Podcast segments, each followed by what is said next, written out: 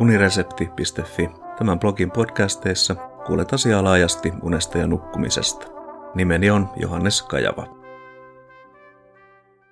Yksi nuorisopsykiatrian unikoulutus 12.3.2018, osa 2. Iltapäivän toisen jakson ohjelma.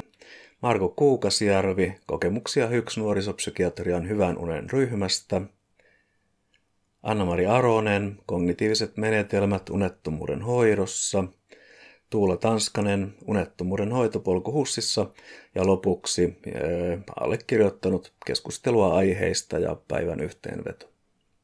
Marko Kuukasjärvi kertoi kevään 2017 unikoulutuksessa hyvän unen ryhmän perustamisesta. Pian toiminta käynnistyi ensimmäisinä ryhmätapaamisina ja on jatkunut yhä sen jälkeen. Hyvän unen ryhmää vetävät Kuukasjärven lisäksi fysioterapeutit Annina Lahti, Virpi Vähäkangas ja Maria Seppälä.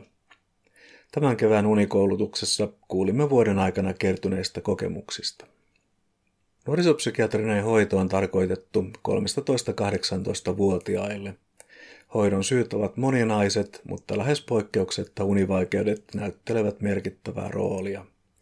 Hyvän unen ryhmään mahtuu kerrallaan korkeintaan kuusi nuorta, jotka tapaavat ryhmän puitteissa kuudesti. Ryhmää edeltää kunkin nuoren yksilötapaaminen, jossa univaikeuksia pyritään selvittämään yksityiskohtaisemmin. Myös vanhempia tavataan ryhmämuotoisesti ja he saavat tietoa niin unesta kuin unen huollosta. Vanhempia voi lisäksi askarruttaa, miten paljon vastuuta nuoren nukkuman menosta ja heräämisestä voi ottaa – Murrosikään sisältyy lisääntyvä luontainen tarve päättää omaan elämään kuuluvista asioista, joten kysymys on aiheellinen. Tasapaino vanhempien toiveiden ja nuorten lisääntyvän autonomian välillä on haastava myös unen kannalta. Rentoutusmenetelmien harjoittelu on keskeinen osa työskentelyä, mutta unenhuolto-ohjeet nuoret kokivat jo liian tutuiksi. Ryhmätapaamisten tarkka sisältö on nähtävissä tämän podcastin tekstiversiossa linkkinä olevasta luentomateriaalista.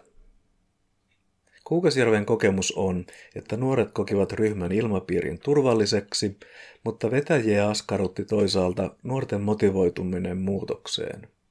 Lisäksi osalla nuorista esiintyi päihteiden käyttöä, mikä esti tai vähensi motivaatiota. Niin ikään unipäiväkirjan täyttäminen jäi monelta kesken ja vaikutti sille, että kaksi viikkoa sen täyttämistä on liian pitkä aika. Tekstiversiossa on kuva ryhmätoiminnan tulevaisuuden suunnitelmista.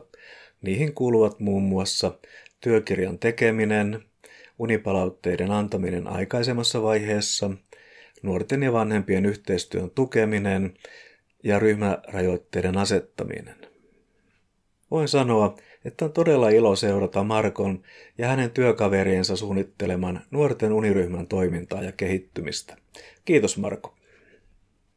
Anna-Mari Aronen käsitteli perusteellisesti muun muassa psykoedukaatiota kognitioista siitä näkökulmasta, mitä nuorille on aiheesta hyvä kertoa. Tässä kohden on siis hyvä muistaa, että nuoren tietomaailma on vielä rajallinen ja uusi tieto on helpompi omaksua, mikäli sen kykenee liittämään jo olemassa olevaan tietoon. Lisäksi kuulimme, millaisia ovat vaativuuden ydinuskomukset, sillä ne vaikuttavat usein nuoren unettomuuteen. Myös niiden kohdalla kognitiivisten menetelmien käyttö on osoittautunut toimivaksi ja hyödylliseksi. Muita Arosen esille tuomia asioita olivat menetelmät, joita voi hyödyntää riittämättömän unen ja liian myöhäisen vuorokausirytmin korjaamisessa. Näistä ja muista aiheista voi lukea tarkemmin Arosen ja Susan Piilin kirjasta Unen taidot, löydä uni ilman lääkkeitä. Kiitos Anna-Mari hienosta luennosta. Tuula Tanskanen esitteli unettomuuden hoitopolkua, joka HUSissa on suunniteltu varsinaisesti aikuisten unettomuuden hoitoon. Pidän aihetta erityisen mielenkiintoisena siksi, että se antaa näkökulman myös nuorten unettomuuden hoidon kehittämistä silmällä pitäen. Unettomuuden hoitopolussa on kyse vuoden 2017 aikana tehdystä kehittämishankkeesta. Hankkeeseen osallistuneissa terveyskeskuksissa ja psykiatrian poliklinikoilla Toimii tällä hetkellä seitsemän ryhmää, joissa unettomuutta hoidetaan lääkkeettömien hoitokeinojen mukaisesti. Kuten toivoakseni jo tiedetään laajasti, unettomuuden hoidossa suositellaan lääkkeettömiä menetelmiä viimeisimmän unettomuuden käypähoitosuositusten mukaisesti. Terveyskeskuksen sairaanhoitajilla on keskeinen rooli lääkkeettömien hoitokeinojen käytössä sen jälkeen, kun pätevöitynyt unihoitaja on suorittanut perehdytyksen. Tanskasen lisäksi unihoitajista Soile Helfors on huolehtinut perehdytyksestä lääkkeettömiin hoitokeinoihin, jotka edellä mainittu käypä hoitosuositus on nostanut ensisijaiseksi hoitokeinoksi sekä lyhyt että pitkäkestoisen unettomuuden kohdalla. On pidettävä mielessä, että unettomuus voi esiintyä lukuisten muiden sairauksien yhtenä osana. Niinpä unihäiriön diagnostiikka ja erotusdiagnostinen arvio kuuluu lääkärille. Muutamana esimerkkinä sairauksista, joiden yksi osa on tyypillisesti unettomuus, mutta jossa ennen lääkkeettömiä hoitokeinoja on huolehdittava perussairauden asianmukaisesta hoidosta, ovat uniapnea, krooninen kipu, suolistosairaudet, mielenterveyden häiriöt niin lapsilla, nuorilla kuin aikuisillakin.